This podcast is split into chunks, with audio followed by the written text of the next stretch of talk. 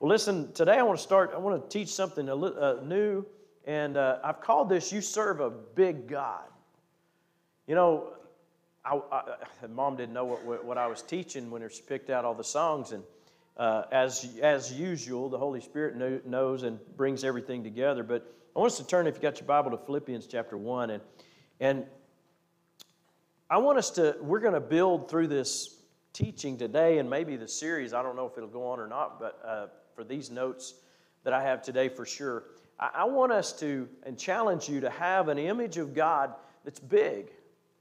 In, in the first place, we got to have a, a big image of God is that it, he's big enough to deal with me. You could, I could point at you, and, and because I remember when I was first serving God or, or started serving God, gave my life to God, grew up in church, knew God, had gotten saved as a kid, but when my, when my, in my early 20s, when I, when I gave my life, really about 20 years old, when I gave my life to the Lord, I still uh, fell short a lot. And, and so my struggle was that how, God, am I really saved? Am I really where I need to be? Eh, you know, because I felt like I fell short. Now, you could have looked at my life on the outside and not really seen a whole lot of it unless we were working cattle. That's a joke, a little bit, but come on now. That's not a joke. I mean, uh, it's funny. The other day, my uh, my daughter's working for a vet. She's a vet tech, our youngest daughter, I should say, and she said something about, or the the vet that she works for said something about. Uh, he things got real intense, and they were they were trying to uh, castrate this horse, and and it started waking up and everything started going awry and they were trying to hold this horse down and and uh, uh, anyway in the process of that he he let a word fly uh, then he apologized to her later. He said man i get it. But it's not like you hadn't heard your dad say that when during his working cattle and she goes no really not. He goes really? I thought everybody lost it i'm not saying i don't say a, a replacement word right? But here's the thing when I, was, when I first started serving God, walking with God, I failed a lot. And I think there's a lot worse things than, than, uh, than getting mad, losing your temper in, a, in, a, in the heat of sorting cattle. But you know, here's the thing. As we grow with God and we realize how big God is, we start to see God transform even the, the most difficult areas of our life. But we got to, first off, see God as able. Now, I think a lot of times we see God able out there somewhere. We, I mean, he created the universe. If you believe in the cross and the Bible and all this stuff, even though you can't wrap your mind around it all, you believe that God's that big. But is he that big in your life? And I think that's the part of the hurdle, maybe the mountain that has to be moved in our lives sometimes, is I can see God doing it in me. Because you can see how God would do it for the preacher or, or the. I remember as a kid, we grew up in Watonga in the Methodist church there whenever we, I was a little bitty kid uh, before my, my parents moved, moved, to a different church and, and, and stuff. But I remember he wore a robe. And uh, they asked me when I came here if I needed a robe. And I just laughed. That was a joke. But I mean, they, they did ask. I'm not, I'm not making light of that, but it just wasn't the style that I was to gonna, gonna do. But I, he wore this big robe, and I thought he was God. I, I, I, remember as a little little bitty kid, I walked out and, and was shaking his hand. And I was like, said something like, "Wow, I just shook God's hand," or or whatever. Is he God? That's what the question was. Okay, that's that's what the story how the story goes. Well, you know what? Here's the thing: the preachers, obviously not. We try to be the best we can be, but it's not just that God does great things for the saintly or the ones who appear the best or the ones who teach the Sunday school class are always, it's for each and every one of us. But a lot of times we lock God out of certain areas of our life because, not because we don't necessarily want Him there, but because we can't believe and we can't see it. We have to be transformed in all areas of our life. Our mind, our will, and our emotions, they have to turn. We have to begin to see God able that he's not only able to part the Red Sea and he's not only able to, to create this, all this, but he's able to be, he's big enough to run the universe and small enough to come into my life and come into my life in such a personal way that he knows, I know exactly what you need and I can do it. And I've got to be willing to say that. So I, I, and and believe that. And I remember I used to I used to drive the tractor a lot back then, and we farmed a lot of acres with and and we were, I'd run a tractor a lot in the summertime, and, and I, I just remember listening to teaching tapes, and and they were cassettes back then, and I'd listen to these sermons, and and I'd hear the word of God all day long, and I'd get off the tractor, th- and I built this understanding of God that He was so big that He could do anything. And as I began to see how he did that, he healed Sue when, when we couldn't, or us whenever we couldn't have kids. And God turned that around when we spent four, well, a year trying to become pregnant. We waited four years after getting married. And then all of a sudden we couldn't have babies when we were finally ready. And, but I remember God starting, that was one of the areas. And all these other areas, one after another, how God just began to do these big things in our life. We saw him whenever, whenever Kelsey, our, our first baby's hip wasn't fully developed, and they was going to have to wear a brace for a, for a, a, a, year or some or nine months or something. And, and the doc said, "Oh, it won't be any big deal." And that, but we were like, "No, that's not what we were believing God for." And so we we we she and I, Sue and I, just believed God over and prayed over her. And we went back two weeks later, and we had the X-rays, and we went to OU, and, and the doctor said, "Why is this baby here?" I don't remember what the problem was. Well, in that two weeks' time, her hip had fully formed, completed the, the process that hadn't been had. You know, they did a little flex thing on them when you first when they're first born, and her hip, you know, it just wasn't quite right. And we were like concerned, and, and but we prayed and saw God God answer those prayers. But we had developed that understanding of God as big enough. And, and so today, I just want you to, to begin to think that that He is big enough. And in Philippians 1 6, he says, God doesn't quit. I say, God doesn't quit. He doesn't get overwhelmed and he, and he doesn't weaken under pressure. He'll finish the work He started in you. Can you bring that verse up? I, I didn't get turned over there and I won't take the time now. But it says, And I am certain that God, who began the good work within you, will continue his work until it's, uh, until it's finally finished on the day when Jesus returns.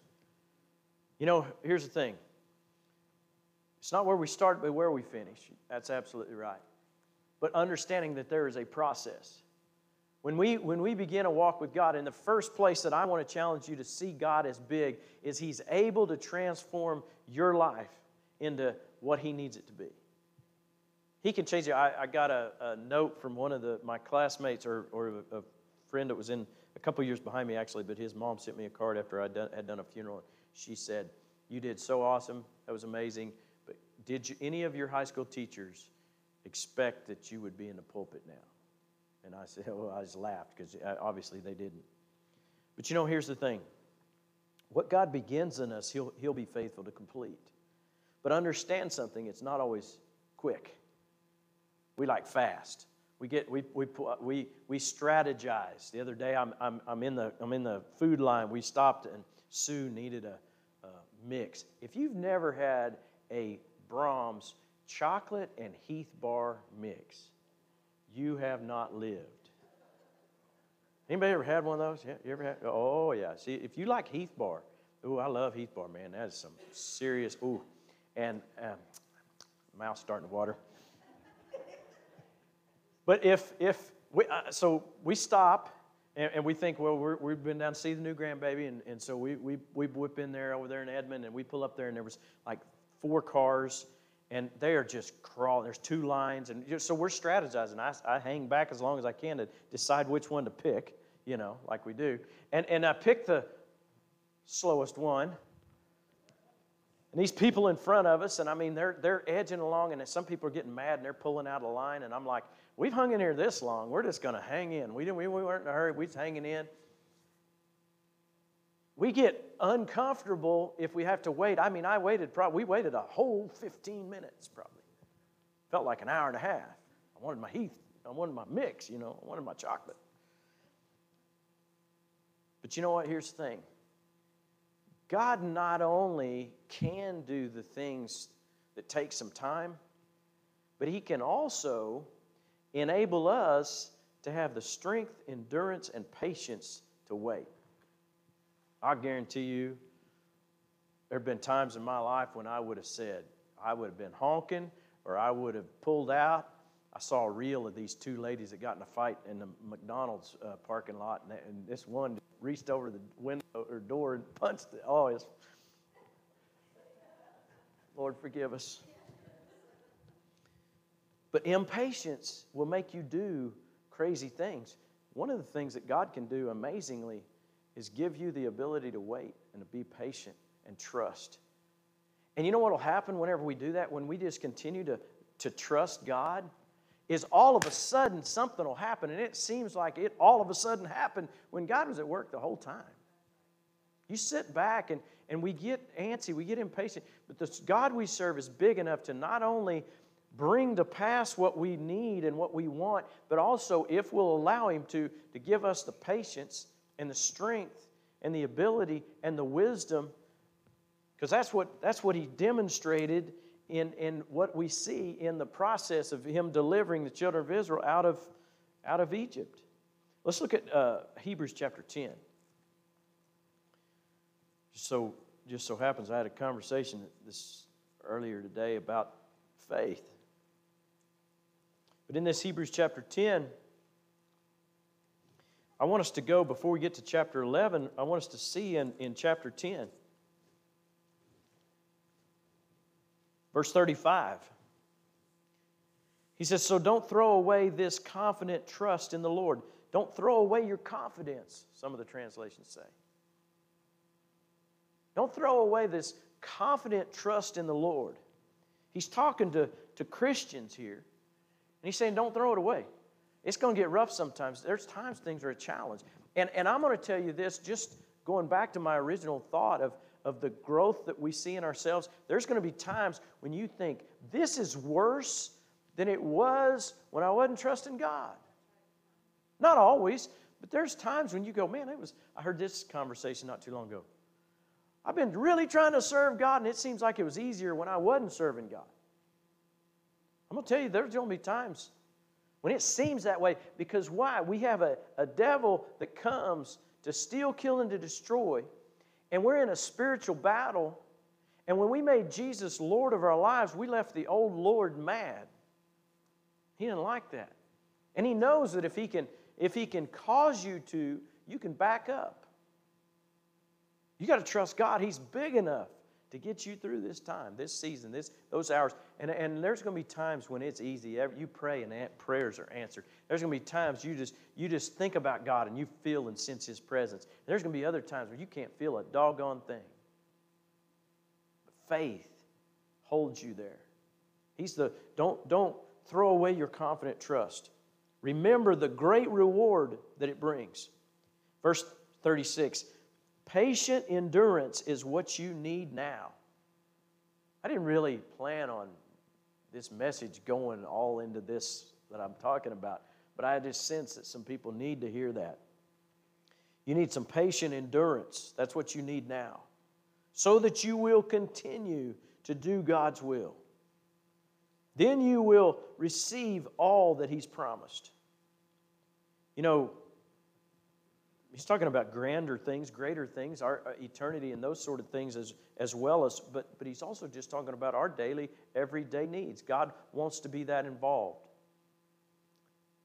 I remember, you know, God just wants to be in our, in our personal life all throughout our day. I remember one time I was, I was uh, hooking up a trailer and I laid my phone on the, I was, it was a flatbed trailer and I laid my phone right there on it. I was probably talking on the phone and had the speaker on or whatever, and I was hooking up this trailer, and I laid it on there instead of sticking it in my pocket. And I left the, the, house, and I went down, and I drove, and, and I, I don't remember where I was going or what I was doing, but I remember the path that I took, and I, I left out, out of my house there on Willow, and I went over to 42nd Street, and I went north, and I turned around that corner. Well, somewhere along the way, I lost that phone, and I didn't realize till I got down, to, down the road to where I was going. I got ready to make another call or do something, and I didn't have my phone. I thought, oh my. Where did I lose my, leave my phone? And so, what do, you, what do you do when you lose your phone? The first thing you do is you want to call it, and you don't have anything to call. and so, anyway, I, there have been many times when I've lost my phone, and I've had to drive back or go somewhere to where I, I could have somebody else call it. And so, it, you know, but it was on silent, but I happened to have the beaker, the flasher that, that would come on. And I, and I prayed, and I said, God, you know exactly where that phone is. Show me where that phone is. And so I began to retrace my steps. I didn't know, remember when I lost it or where it was, but I, I thought, man, it could be a lot of places. Do you know where I lost it? I lost it as I came around off of Willow onto 42nd Street. That's a dirt road, a gravel road. And I turned off of there, but I swung that trailer just so that it dropped my phone off the left side of the trailer onto the right hand ditch so nobody ran over it. I didn't run over it. I, would, I could have, but I didn't. But it, it dumped it at the slowest point so it'd protect my phone. Now, that's not a coincidence in my mind. Aren't you lucky? No, I'm blessed. God's taking care of me because I'm trusting God. In, in the midst of it all, I'm trusting God. not only did I find it, but it wasn't even hurt. And so I had gone back in the process, gone back and got Sue's phone, and I, and I was driving around, you know, calling it because I remembered I had that. Well, it could have been laying down instead of up to where it wouldn't have flashed. But I waited. By the time I got to that point, it was almost dark, and so it stood out like a beacon. That's the kind of thing that we want God to be involved in our everyday life. You say, man, he's, he's that personal? He'll do that? Yeah. He'll make you better at what you do. He'll make you wiser. He'll help you with your kids. He'll help you with your grandkids. He'll help you in a new job. He'll help you all these different decisions and things that we do. Now, notice this. He says in verse 38. He says, And my righteous ones will live by faith. Actually, let's read verse 37. For in just a little while, the one, the coming one will come and not delay. There again, God's little while and our little while are two different things. We think, well, he didn't come, he just lied. No, his little while is, you know, a day is as a thousand years, and a thousand years is as a day to God. It's, it's no, no, uh, that our understanding is limited. Verse 38 And my righteous ones will live by faith, but I will, I will take no pleasure in anyone who turns back. I tell you what, I want to make sure that I'm the one, I'm not one that would ever falter back with withdraw, back up. I love this. He says, that verse 38, my righteous ones, or the righteous, will live by faith. I know the thoughts of some people, probably not you, but the thoughts of some people would say, well, I'm, I guess I'm out because I'm not righteous. There again, what's faith say? Faith says, God, you said it, I believe it. God said, we're the righteousness of God in Christ Jesus if we've made Jesus Lord and we've walked in His forgiveness. We're not righteous by our own standards. We're not righteous by our own deeds. We're righteous because Jesus gave us His righteousness, and that's how God begins to look at us. So we can't fall back. We got to live by faith. So we make this a way of life. I'm going to live by faith. I'm going to trust God. I, I, may not always understand. He may not always give me the details of how He's going to do it, but I'm eh, absolutely trusting Him to, to provide, to supply, to guide, direct. Verse 39 But we are not like those who turn away from God to their own destruction. We are the faithful ones whose soul will be saved. I, I love that, that attitude right there. Paul said, Nah, we're not the ones. Nah, we don't do that. You ever do that with your kids? I, I did that with my kids. Every time I say, huh, no, we don't do that. We don't, we don't do that. They start fighting in the car, there's four of them. No, uh uh-uh. uh we, we don't do that. there, there's certain things that we just said, uh uh-uh. uh no, that's not, no, not happening. That's just one example, but there were other times. There'd be other times whenever they'd say, they'd start saying, I just can't, or I just can't this or that, or they all this doubt. I'd say, whoa, no, no, no. We don't do that. Well, see, sometimes we got to do that with, a lot of times we got to do that with ourselves too. We got to say, no, I'm to trust God. I don't know where the job's coming from. I don't know where the money's coming I don't know where the answers come from, but I know my God. And so we, we shift and we change and we say, okay, God, I'm going to trust you. We don't draw back. We don't, we don't shrink back. We say, okay, God, I know that's a big giant, but I serve a big God. We, we take David's approach as, as a shepherd boy. He didn't kill Goliath because he was good with a slingshot. He was good with a slingshot. But that's not why he killed Goliath. He killed Goliath because he said, You're defying my God, and I come at you not with sword and spear, but with the word of God, with the power of God. I, my God is backing me.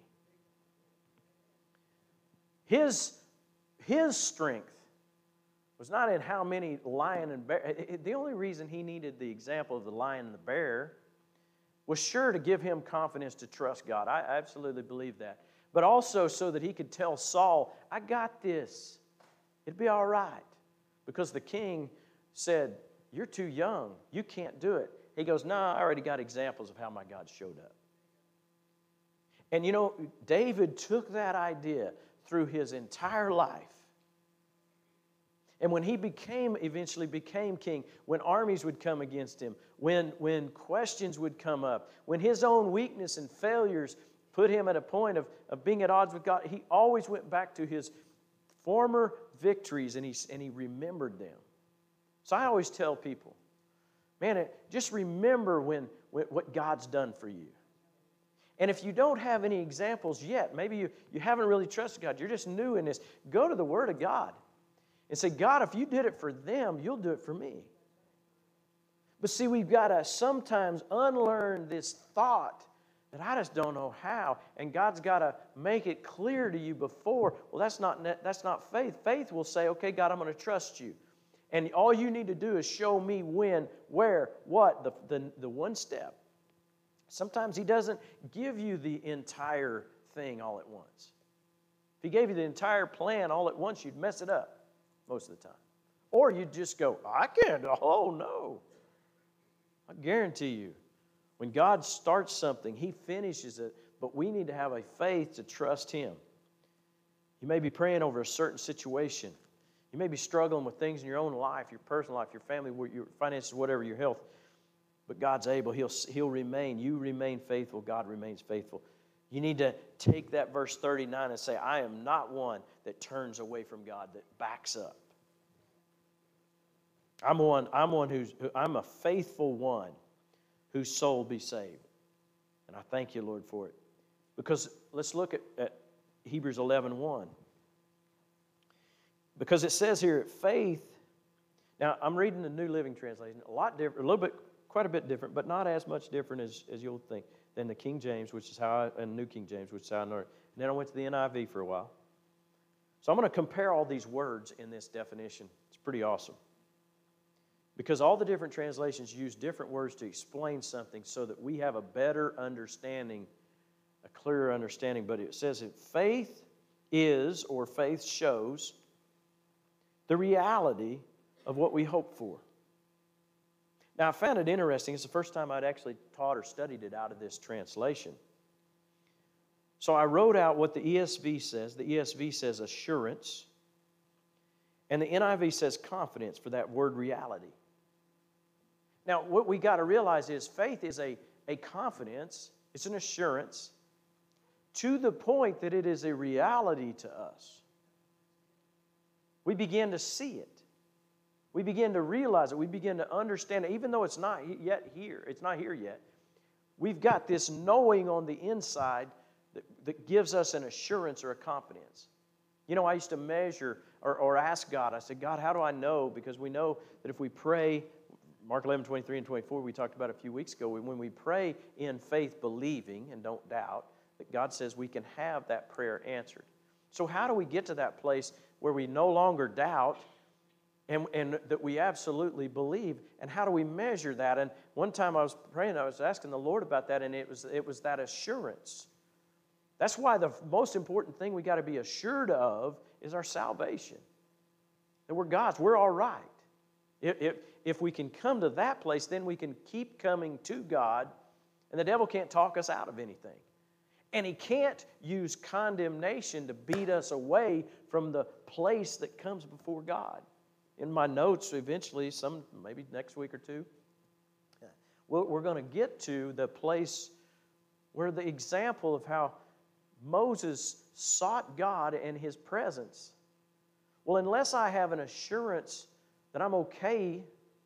Can't come boldly into his throne room. I can't come in, or in other words, into his presence and ask.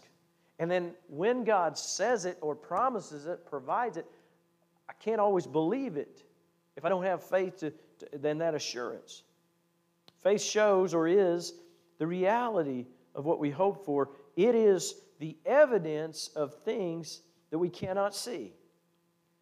Now, I like this in the second half of this definition of faith. That word evidence in the New Living Translation, in the ESV, they use the word conviction. It, it's a conviction. In other words, it's a, it's a knowing or an assurance. They cha- interchange the word assurance in the NIV. You say, well, why all these translations say different things? Because when they're taking the original Greek text and they're trying to explain it in English terms, sometimes it takes multiple English words to get the meaning. So I don't have a problem with the different words, different translations, as long as they're saying that same thing, because sometimes what it helps me with is it gives me a word that I connect with. I'll be honest with you, I used to have to keep my dictionary out when I read some translations because they said words I didn't understand circumspectly. And some of these words, that, uh, what, what is a super, superfluitous? I didn't even know how to, I didn't even know, I think I called that superfluitous, or I don't remember. I said something really bad. My wife just laughed at me. I was like, well, I didn't know what that meant. I think I said it from the pulpit one time. I said it entirely long, wrong. I don't even remember where that, that's in the original King James, and, and, and it was a difficult word. So I don't, I, I just know that whenever you get ready to translate, it, it's a difficult thing to bring one, sometimes an English word. You, you experience this with like Spanish, translating from Spanish. I remember she's bilingual and, and uh, um, here just got her citizenship and all that stuff, and so proud of her. But she can, the translation sometimes difficult. Sometimes you have to say a sentence to get the explanation. I remember the first time I ever used a translator in uh, Mexico. I was ministering there a, in a church in Manzanillo, up in the mountains actually, and uh, I'm preaching away and I'm telling a joke, which I learned is not very productive trying to tell an American joke in a, in, in a foreign country. And the translator just looked at me. He was like, I got nothing you know. So anyway, I, I, had to learn to really be simple, and, and it, was a, it was a challenge for him. But that's why sometimes you hear people translating, and they say one little sentence in English, and, it, and then there's like two, two or three sentences to, to, to they've got to go around the roundabout. Well, see, to me, this just gives me a more confidence in my uh, definition of faith and my, my analyze, analyze, analyzing myself Am I in faith? Am I truly believing? Do I have an assurance? Am I confident in what I'm reading, what I'm believing for, in what God said? Well, you know, if you don't, here's the thing: you just go, you keep going to God, you keep going and sowing the word, you keep pursuing God, you keep seeking Him. Say, God, show me, reveal it to me. But faith is that assurance, that confidence in what we hope for. It is the evidence or the conviction, the assurance of things that we cannot see. You know, the thing is, when we think about God and how big He is, there's going to be times whenever we're believing for, we're praying for, we're asking for something that in the natural seems impossible. You might be, be praying and asking God for something that you can't even begin to think, how in the world, how are we going to do this? In this economy? Or in you know, with this person or with that, whatever, the, whatever seems to be impossible, there is nothing impossible to God. And so we bring that before God and we begin to pray, begin to seek Him. And as we begin to take His word on it, here's what God will do He'll begin to show us what He's promised, what He says about it. Then we begin to apply that, and that confidence and assurance comes. The evidence comes. Now, verse 2, He says, Through their faith, the people in the, in the days of old learned, or earned a good reputation. By faith, we understand that the entire universe was formed at God's command. That what we now see did not come from anything that can be seen. In other words, God created something out of nothing. Over there in Romans chapter 4, when, when Abram became Abraham, when Abram got the promise, it, it said that he believed in God who, who called things that were not as though they were. Or, in other words, he made things that were of nothing into something. And it also says that he made what was dead alive. It didn't matter, in other words, the, the situation, God was big enough to deal with all of it. One of my favorite, one of my favorite stories in the Old Testament is, is when Elisha was, a, was the prophet, the man of God was there, and, um, and they were out cutting some wood cutting some firewood, and the man lost his axe head that he had borrowed in the, in the water. Now, it must have been cold or something. I was like, why didn't you just swim for it? You know. Maybe the guy couldn't swim. I don't know why. But he calls to, the, to Elisha and, and he says, uh, he says, hey, my axe head was borrowed and it's now lost. And he's crying out. And Elisha just takes a stick and sticks it in the water. Oh, that'll work. I'm sure if he had told them all, okay, y'all stand back and watch, I'm going to take a stick and I'm going to stick it in the water, and the thing's going to float. And they would have all laughed. We know scientifically there is no way that this works. Steel does not float in a flat, dense, I mean, a ship can, but it's because of the air cavity and all that stuff. But they knew it couldn't happen, and yet it did. Why? Because God was able to change the situation, the circumstances. God floated this axe head. You think, well, why didn't he just run to the hardware store and get another one? Well, they didn't have a Dollar General on every other, you know, on every other corner. They, they couldn't go to Atwoods, you know, they, just, they didn't have that stuff, right? But it was greater than that. It was that he had borrowed it was one thing, but also that God demonstrated the impossibilities becoming possible. And you say, well, I don't know if God really needs to do that. Well, maybe he doesn't in that exact sense. But there's a whole lot of things that I thought were entirely impossible that I've seen God do. I've seen God do a work in, in, in drawing people in here from all different directions. I've seen God do amazing things just continually. So, listen, I, as the introduction to this sermon, I didn't get very far in my notes, but as the introduction to this sermon goes, I just want you to begin to see God big. I, I know that in each and every one of your lives, the greatest gift of all, the greatest miracle of all is salvation.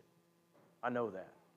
And I know from some of you, and I could make a little, crack a little joke, but we all were at a condition that we didn't deserve it and we could never have earned it, but yet we get that, that we receive that as a free gift. But here's the thing that's just the tip of the iceberg. That's the beginning. It's the most important, but it's the beginning of a life of faith that allows God to begin to give you wisdom and strength and patience and endurance and the capacity to love, the, ability to forgive, the, the, the ability to be transformed from somebody who was, who was something else other than God's best. Started to fill in blanks there, but there's so many things to fill that in with. But God's able. But we got to be willing to see Him. We got to grow in that. It comes through that relationship with God. I am so, one of the most exciting things about the ministry God's called me to is that I see people getting the Word of God, putting it in their hearts, and being transformed over and over again. Men and women, young and old, God transforming lives. It's what excites me as much as anything else, is seeing this word go to work. So let's stand. If you want to stand where you are, we're just going to close in prayer. And I just challenge you to, to, think big. This time in this world, this place that we're in right now is this world that we're in right now. I mean, there's a whole lot of scary things going on. I know a lot of you have just turned the news completely off. And I don't, I don't propose that you should watch, I don't encourage you to watch a lot of news. But we need to watch enough to realize there's stuff going on. We need to be praying, seeking God. This election that's coming up can't get here quick enough, but we got to pray that things happen the right way. And we gotta we gotta believe God. Here's the thing we know. Regardless of what goes on in the rest of this world, God is going to take care of his own. And we're going to trust God. We're not going to shirk back in fear. We're not going to, we're not going to worry about the 401k or the whatever. We're going to trust God. If one job dries up, one source of income, there's examples in God's Word where, a, where the, the Elijah was being fed and provided for beside a stream, and that stream dried up. What God say? I'm going to move you right over here where there's another supply. God can make roadways in the wilderness and streams in the desert. He can provide. So I just challenge you don't be in fear, but also don't, don't stick your head in the sand. We need to be in prayer and seeking God, asking for His wisdom. So let's pray as we close. Father, we just come before you. Lord, we thank you that you're a big God. And in the midst of all that's going on in this world, our faith is in you.